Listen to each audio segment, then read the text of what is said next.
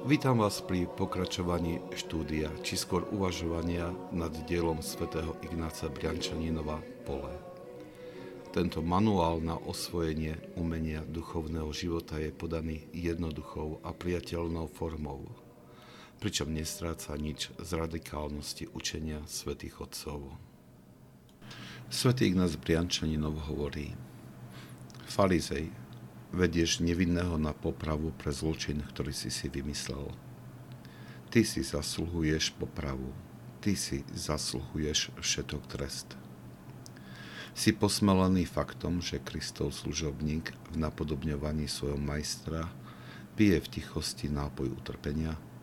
Ty úbohý človek, obávaj sa tohto veľkodušného a mystického mlčania.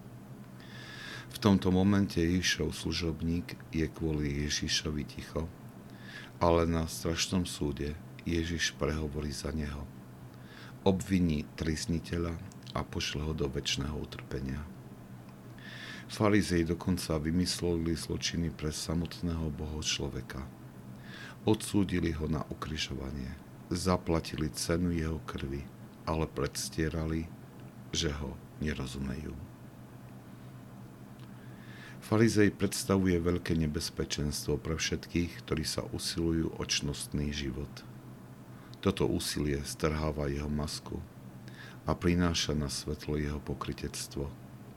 Toto odhalenie nie je aktom čnostného človeka.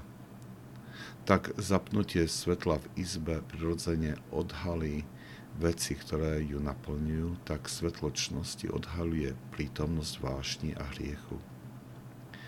Nie je preto prekvapujúce úsilie stelmiť alebo odstrániť takéto svetlo.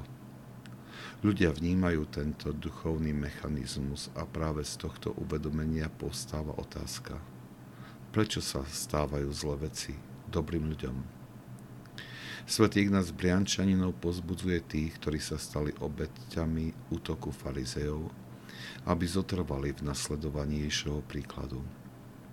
Spravodlivosť raz bude nastolená. Toto poučenie by nás však malo viesť predovšetkým k tomu, aby sme skúmali svoje slova a skutky, či sa za nimi neskrýva úsilie tých zbytkov farizeja v nás, utlmiť svetlo svedectva čnostných ľudí okolo nás. Ak sa vám tento podcast páčil, prosím, odporúčajte ho tým, ktorým môže duchovne poslúžiť. Požehnanie pánovo nech je na vás, s jeho milosťou a láskou, teraz i vždycky, i na veky vekov. Amen.